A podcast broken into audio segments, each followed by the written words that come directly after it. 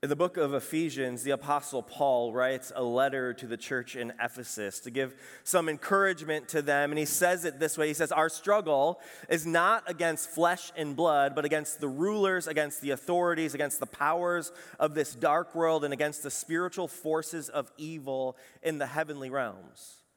For Paul, this is fighting language. For Paul, he is aware that in the midst of the struggles of that early church, in the midst of all that they are trying to do and see God do in their midst, that there is a battle all around them. And Paul understands that that battle isn't a battle that's us versus them. It's not a battle of the Jews versus the Gentiles. It's a much bigger battle. It's a spiritual battle. He describes it as against the rulers, the authorities, the powers of this dark world. See, Paul understands that there is a battle going on, and all throughout the scriptures, we see the Bible describing a battle, a battle that the Bible describes as against an enemy, or the Bible also describes this enemy as the Satan or the, the devil, or uh, my favorite description is simply the liar. And we can see all throughout the scriptures the descriptions of how the enemy works and his tactics in the battle. And sometimes it's easy for us when we think about the enemy, we think of like we think of like our pictures and the stories maybe we've read growing up of Jesus casting out the demons, or we, th- we think of those scenes like in, in the movies, um, of, or something like an exorcism. When in reality, often the way the devil is working is simply the lies he speaks into your mind. That for many of us, that is the primary way we experience the work of the enemy, that he lies to us. He lies about who we are, he lies about what is good and evil, what is right and wrong. See, we live our lives in a battle. For some of us, we're very aware of that battle. We, we've experienced the battle. We've experienced being bloodied and beaten and bruised. And so, no, we don't, we don't need you to tell us there's a battle. We are fully aware. We've experienced it and we have experienced the pain of it. Now, for others of us, maybe we've experienced the battle, but we've never thought of attributing it to the work of an enemy. Like we've experienced the pain and loss and heartache, yet we've never really thought, oh, uh, maybe that there's something under the surface of many, much of what I experienced. Maybe there's something underneath the experience of polarization and division and broken relationships. And for others of us, maybe we've never even, it never even crossed our mind that there's a battle. Maybe we've never thought about a battle between good and evil, between God and an enemy. Maybe for us, we're in a season where things aren't that bad. And so for us, we just don't really think about the battle much. Regardless of where you find, there is a battle going on that we are in a battlefield, a battle arena of sorts. That battle is not against people or ideologies, it's a battle against a spiritual enemy a spiritual enemy who loves to lie. To lie to us as a culture, to lie to the world, to lie, uh, to lie to us individually, who often lives in our own heads rent free. There's a line in a speech by Teddy Roosevelt that I love, speaking to battles, and he says, It's not the critic who counts. Right? It's not the critic who counts, not the man who points out how the strong man stumbles or where the doer of deeds could have done better. The credit belongs to the man who is actually in the arena, whose face is marred by dust and sweat and blood, who strives valiantly, who errs, who comes short again and again because there's no effort without error and shortcoming. If he fails, at least he fails daring greatly. I believe for us as followers of Jesus, this is the calling of Jesus to dare greatly. And the enemy is a liar who will criticize. He will criticize every move. We live in a world who maybe you even experience the criticism of, of your choices and how you try to live, the kind of life and faithfulness that we as followers of Jesus are fighting for. There will be those who are quick to point out when you stumble and fall, suggesting, How dare you call yourself somebody who is fighting for the name of Jesus. There will be those who try to throw punches, marring your face with blood and dust. All because there's an enemy, an enemy who would rather us cower in fear than fight back, who would rather us not fight at all, not follow Jesus down the paths that he takes us. Today, we're beginning a new series called Battle Stories. The goal in this series is to look at the battle stories, the war stories in the Bible, to look at the warriors of the Bible. But one of the interesting thing about the way the Bible describes warriors is it's often not the way you and I think of warriors. The things that make somebody strong for battle are not always the things that God requires for strength for battle. The ways that God uses a warrior to fight in the battle is not always the way that we think a warrior would fight in a battle. And so we're going to use these stories, some of them classic stories of warriors like David and Gideon and Elisha, and it'll even give us perspective for our own battles. And ultimately, in their war stories, it points us to the warrior of all warriors the one who goes into a battle on our behalf and wins a fight that we couldn't fight. So today we're going to open up to 1 Samuel 17 with a classic underdog story. Even if you have no background in the church, if you're watching online and you really have never really done the whole church thing, this is one of those stories that you, you at least are familiar with the metaphor of David versus Goliath, even if you aren't familiar with what happens in the story. And so we're going to read from 1 Samuel chapter 17, and I'm going to begin in verse 1. We'll very quickly read through the first 11 verses, and then I'll give a little bit of a summary and jump later in the story. It begins this way in verse 1. Now the Philistines gathered their forces for war and assembled at Socoh and Judah. They pitched camp at Ephes, Dammim between Socoh and Azekah. Saul and the Israelites assembled and camped in the valley of Elah and drew up their battle line to meet the Philistines. The Philistines occupied one hill and the Israelites another with the valley between them. So the scene here is set up. You have the Israelites on one side, a valley where they would battle in the middle, and then the Philistines on the other hill. Verse 4 tells us then there was a champion named Goliath who was from Gath. He came out of the Philistine camp. He was over nine feet tall. He had a bronze helmet on his head, wore a coat of scale armor of bronze weighing 5,000 shekels. On his legs, he wore bronze greaves, and a bronze javelin was, uh, javelin was slung on his back. His spear shaft was like a weaver's rod, and its iron point weighed 600 shekels. His shield bearer went ahead of him. So it gives this picture, right? You have the Israelites on one side, you have the Philistines on the other, and in the middle you have Goliath. And Goliath is like beyond a man's man, beyond the picture of like what a warrior would look like and describes him like he's huge, he is strong, he is intimidating, he is scary, and he's equipped with the best armor, the best weaponry. It continues Goliath stood and he shouted to the ranks of Israel, Why do you come out and line up for battle? Am I not a Philistine, and are you not the servants of Saul? Choose a man and have him come down to me. If he is able to fight and kill me, we will become your subjects. But if I overcome him and kill him, you will become our subjects and serve us. Then the Philistine said, This day I defy the ranks of Israel. Give me a man and let us fight each other. On hearing the Philistines' words, Saul and all the Israelites were dismayed and terrified.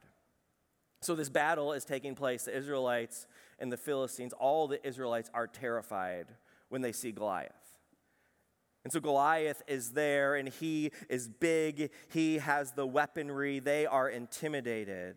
Now, notice what it says in verse 8. This is very interesting in the story because most of us, when we think of wars, right, you think of one side versus another side. You don't think of one person versus another person. And so this battle, though, is different. This is not all the Israelites rush into the valley and all the Philistines rush into the valley where they all take, each other, uh, take each other out. In verse 8, it says, Choose one man to come down here and fight me. Now, this is what the, what the Greeks called single combat. Right, this was common in the day of David and Goliath that they would actually have a 1v1 battle. Each side would choose one person, send them in the middle, and they would fight it out. What it would do, it actually would prevent a lot of bloodshed. So, not all the Israelites would die, or not all the Philistines would die, just one person die, but you still have a battle. You still have a winner and a loser. You still have the consequences of the battle, but everybody else just kind of stands and watches. Each side chooses one representative to go into the battle and have the fight. And so this is what Goliath is asking for. He wants he wants single combat. David versus Goliath is a single combat battle. If Goliath wins, the Philistines win. If the representative the Israelites choose, if he wins, they win. He wanted each group to, uh, of people to have their representative come into the valley and solve the problem. Now, to continue, I want to actually jump to verse 32, but just to catch us up, because in verse 32, David has already been introduced into the story. He is the youngest of eight, the text tells us. He has three older brothers who are in the army. So when the text tells us the Israelites were there, terrified and dismayed, watching this all go down, David's three older brothers are there. They're on the line, they're terrified to fight. And so David is running back and forth. He's not in the army, he is just a boy, and he is going and he is helping take care of the sheep, and he's bringing food for his brothers as they stand and wait this, for this battle. And David, because he's going back and forth, he sees and he hears what Goliath is doing. He hears the claims, he hears the taunting of the army of Israel. David is, is angry that, that, that Goliath defies his God. That for him, it's not just about the people, it's about what he says about his God. And so I want to pick it up in verse 32. This is where things really begin to get interesting. In verse 32, it says this David said to Saul, Let no one lose heart on account of this Philistine. Your servant will go and fight for him and fight him. So David shows up. He said, I'll do it. Like no one else will do it. I'm going to fight. Now, Saul replied, You're not able to go out against this Philistine and fight him. You're only a boy. He has been fighting a fighting man from his youth. Like, why would you do something so dumb? Like, David, you, you, are small, you're just a boy, you have older brother. Like, why, why do you think you can actually do something here? David said to Saul, though, Your servant has been keeping his father's sheep. When a lion or bear came and carried off a sheep from the flock, I went after it. I struck it and rescued the sheep from its mouth. When it turned on me, I seized it by its hair, struck it, and killed it. Your servant has killed both the lion and the bear. This uncircumcised Philistine, which is, you almost picture like he is a young kid making a taunt at that point. Like he's just a kid saying, This uncircumcised Philistine will be like one of them because he's defied the armies of the living God. The Lord who delivered me from the paw of the lion and the paw of the bear will deliver me from the hand of this Philistine. And so Saul's like, I mean, if, if we're going to keep arguing, I, like, I, I guess I'll give in. So Saul says to David, Go, and the Lord be with you. Verse 38 tells us so Saul gives him some armor. David, he, he, dressed David in his own tunic. He put a coat of armor on him and a bronze helmet on his head. David fastened on his sword over the tunic and tried walking around because he's not used to them. David says, I cannot go in these because I'm not used to them. So he took them off. And then he took his staff in his hand, chose five smooth stones from the stream, put them in the pouch of his shepherd's bag, and with his sling in his hand, he approached the Philistine. Now let's pause there for a minute because I think there are some things we can learn about our own battles as we look to the life and the battle that David faces in this moment. And now there's something to say about this that in a lot of ways we're really not a lot like David. David goes into this battle that for most of us, most of the time we're probably a lot more like the Israelites who are terrified and dismayed and we're on the, on the sidelines watching. But there is a reality that when God asks us to follow him, being a disciple of Jesus means we imitate Jesus, we follow Jesus wherever he takes us, which means he takes us and leads us into battle. And just like Jesus is the son of David, we also then can find some even ways in our own life where we are imitating David and how he responds in faith to Yahweh to protect and fight for him in this battle. And so David makes some profound warrior defining statements. And when I say warrior defining, it's the kind of warrior defining that God describes as warrior defining. Not the way we might describe the strength or the courage of a warrior, but the kind of warrior that God is looking for. The first statement he makes that is really incredible to me in verse 37, he says, The Lord who rescued me from the claws of the lion and bear will rescue me from, from this Philistine. So there's something incredible about this, and it's so easy to overlook this statement because we really get fixated on the giant, right? We get, we get fixated on Goliath. He's huge, but who, who wins a fight against a bear and a lion? Like that's an impressive resume. Like you don't outrun a lion. Like eh, like have you ever realized how fast lions are? There's a reason why they are the apex predators. If you try to run from a lion, you are eaten by a lion. Right? You don't win against a lion. You don't win against a bear. But David, when he's talking to Saul, he's like, let me tell you what God's already done. Let me tell you what I've been up against. And so David does something incredible that I think we should all do. Instead of looking forward at the giant he's up against, he looks backward to what God's already done. See, if you want to know if you can win, look backwards to the battles you've already won because God loves to do it again. God loves to do what he's already done. And so instead of, see what happens, where does worry come? Does worry come from looking backwards or looking forward? It comes when we look forward. So we, we look and we think, all right, I, I don't know what I'm going to do tomorrow. I don't know what I'm going to do about this thing that's supposed to happen at, at work in a week. I don't know like what I'm, how we're going to fix this problem in my marriage. I don't know what I'm going to do about the sickness. We look forward in fear and anxiety and worry, and we get stuck in that place. But what if instead, in those battles that we are walking into, what if instead of looking forward, we look back? Because looking back gives us confidence. Because if God could do that, He can do this. If God got me through that, He can get me through this. If God got me through once, He can do it again and again and again. When you look forward, the battle always feels overwhelming. When you look forward, the diagnosis always feels impossible. The grief and pain always seems unsurvivable. But when you look backwards, your perspective changes because God's been faithful, because God's been good, because God's given you the strength, because God's rescued you once. See, when you look back, you are no longer relying on your ability to combat what you fear, but instead you are reminded of the faithfulness of God in every battle you face. And so David does that. He looks back. He looks back and he says, I've been in battles before. And if, if he's done it once, we can do it again. And so Saul gives in and he gives them some armor. Now, I love how David responds to the armor. Verse 39, he says, I can't go in these, I'm not used to them which is just fun. Like, who cares if you're used to them? Like, they're going to protect you against a giant. Like, have you seen as well? Does it matter that he's not used to them? But see, here's what Saul was trying to do Saul was trying to equip David to be more like Goliath. Saul thought, well, if I can give him my helmet, if I can give him my javelin, if I can give him my armor, well, at least he'll be able to be more prepared for this fight that he's sure to lose. Saul wants David to go into battle fighting like Goliath, and David says, I can't fight like Goliath. David goes into battle as David.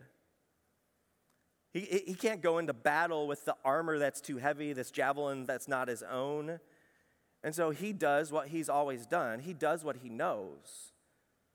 He simply is who God created him to be. Like he's, he's a shepherd boy. He knows how to take care of his sheep, he knows how to protect his sheep. So what's he do? He does what he did before he grabs stones. He grabs five stones, he throws them in his pouch, and he starts getting ready to battle. Here's a truth that you need to know for your battles you can't win a battle by trying to be who you're not. Some of us are trying to fight battles, but we're trying to be someone else. We're trying to, we, we look to somebody else and say, I, I need to be more like them or I need to fight the way the world says I should fight. And the world says this is good. When the world says, like, eh, well, if you're not happy in your marriage, get out. And so he's saying, oh, that's how I need to fight. I need to fight for me. And what does God say how we fight? See, some of us need to fight by being who we really are and by doing what God calls us to do. You can't win a battle by trying to be who you're not. If David tried to be Goliath, he wouldn't beat Goliath he would have been destroyed. Like Goliath wanted a hand on hand combat, he wanted David right in front of him. But David didn't let someone else tell him who he was supposed to be in battle, even, even Saul.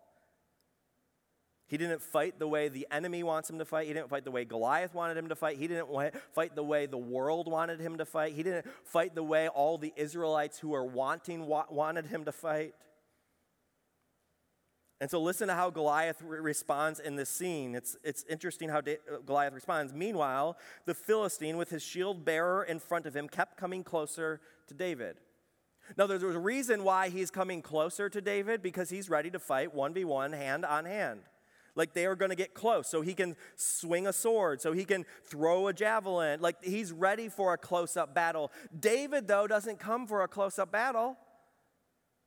And so in verse 41, it says, He is coming closer and closer to David. He looks David over and saw he is only a boy, ruddy and handsome. He despised him, says to David, Am I a dog that you come at me with sticks? And the Philistine cursed David by his gods. Come here, he said, I'll give your flesh to the birds and of the air and the beasts of the field. Why does Goliath say, Come here? Because that's the fight that the enemy was fighting. But Goliath wasn't ready for David to be David. And so David's a long range slinger. Like he's done that before. He puts the right, and that's not like a wimpy weapon. We think of it like a kid's toy. Like this is the equivalent of like firing a bullet. Like that's how David goes into this battle. David goes into the battle fighting the fight he was prepared to fight. That God, when David was killing the lion, God already had Goliath in mind. Some of you are walking into a season where you feel the fight. What you need to know is God already prepared you for this fight years ago. And so David is in this fight. David said to the Philistine, You come against me with sword and spear and javelin, but I come against you in the name of the Lord Almighty, the God of the armies of Israel, whom you have defied. He's insulted by Goliath. He says, This day the Lord will hand you over to me, and I'll strike you down and cut off your head. And I leave that in there just for you parents. Make sure you include that for your little boys. Like, they love that part of the story.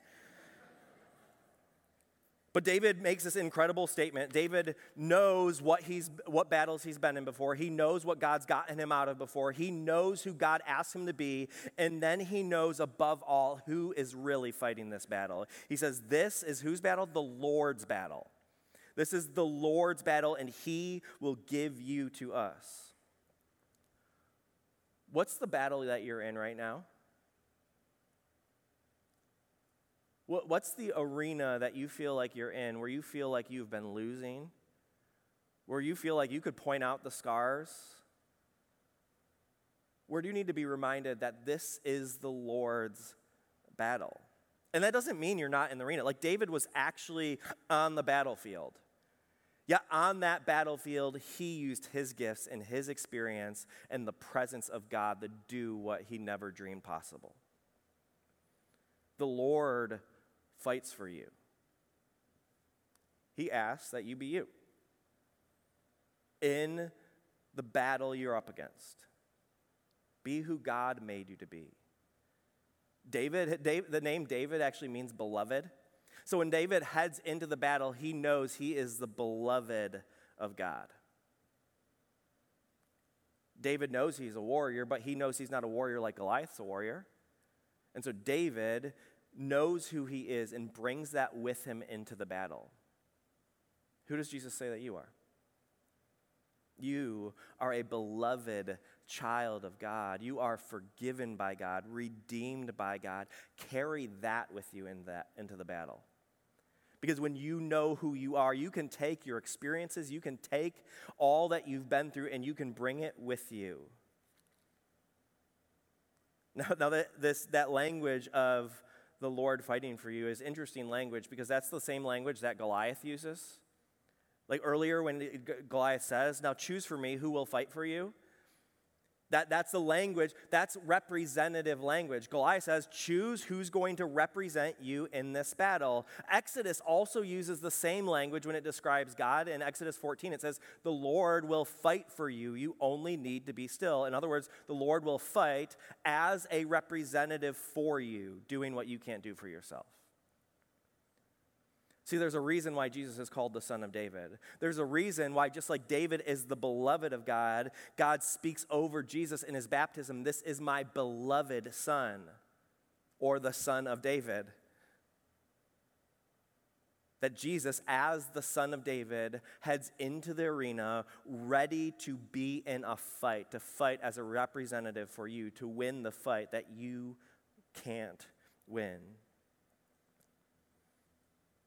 And so, just like for Goliath, if David loses, they lose. If David wins, they win.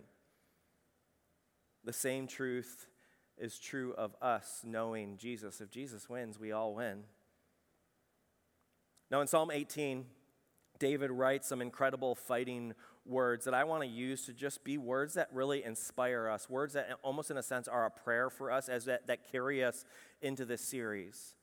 Because in this series, we want you to know that in the battle, I need to know who I am. I need to know where my strength comes, and I need to know what God is doing. And so, David, the psalmist, writes these words about the strength of a warrior God who equips him for war, who equips him for a battle. A battle that Paul describes not against flesh and blood, but is a battle against a spiritual enemy.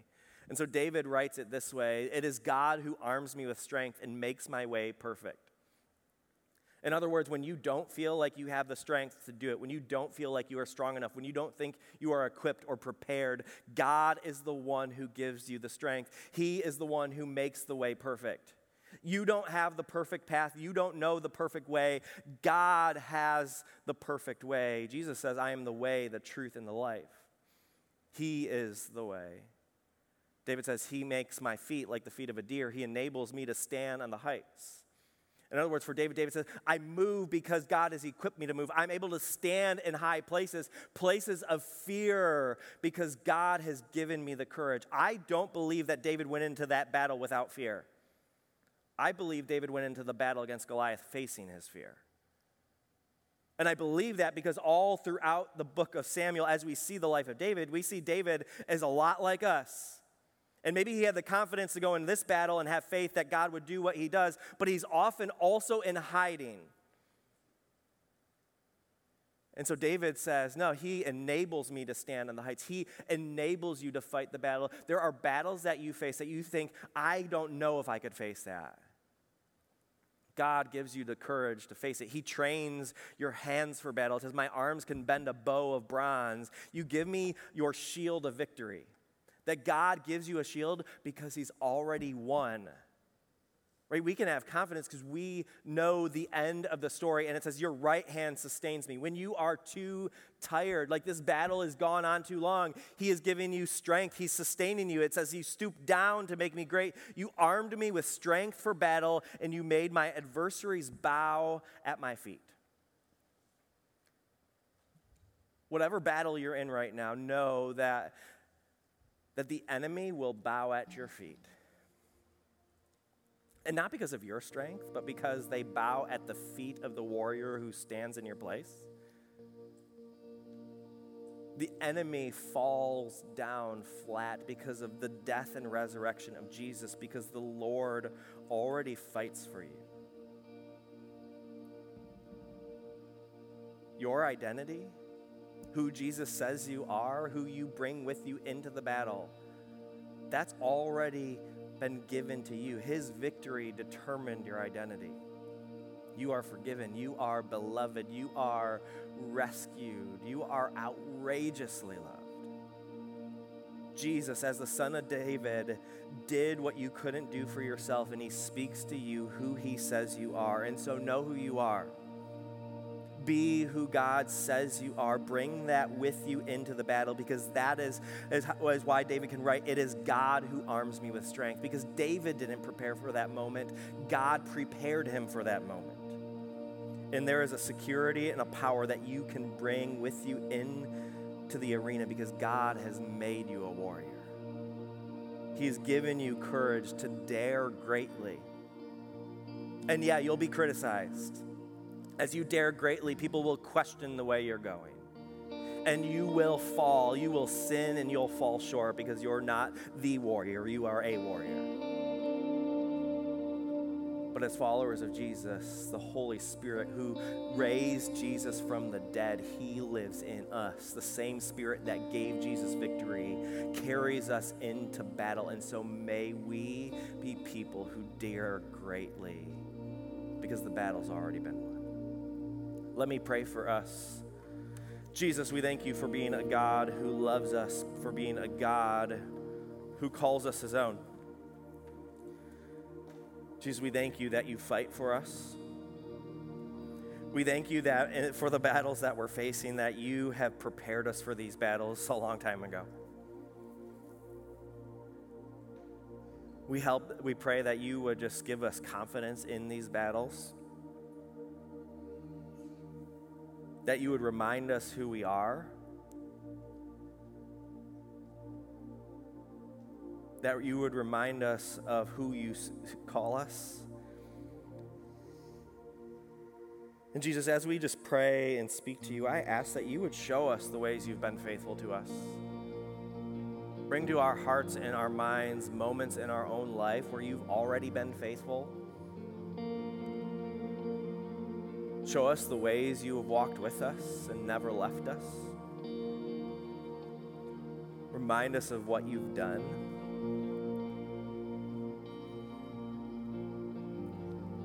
And Jesus, knowing those things, Jesus, would you do it again? do what you love to do. Fight for us. And Jesus, would you remind us who we are? Would you speak to us words in our heart and our mind that remind us of how you see us? Not of who the world asks us to be, not of who our own sinful flesh tries to draw us into, not of the lies the enemy speaks to us, but Jesus, who do you say that we are?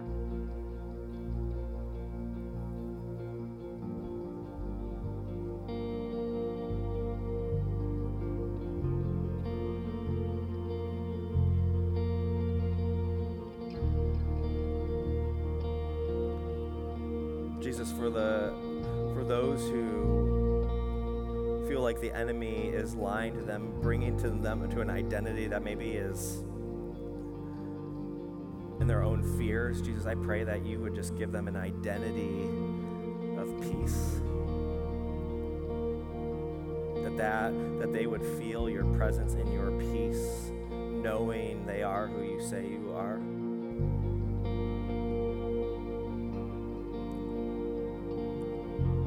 Jesus, for those who are just regretting their sins and the ways they've gone off track, Jesus, that they would be given an identity of healing and redemption.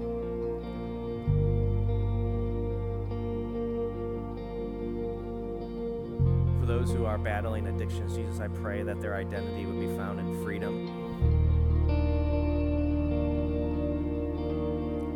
For those who are grieving, Jesus, I pray that there would be that they would be filled with joy that can't be explained.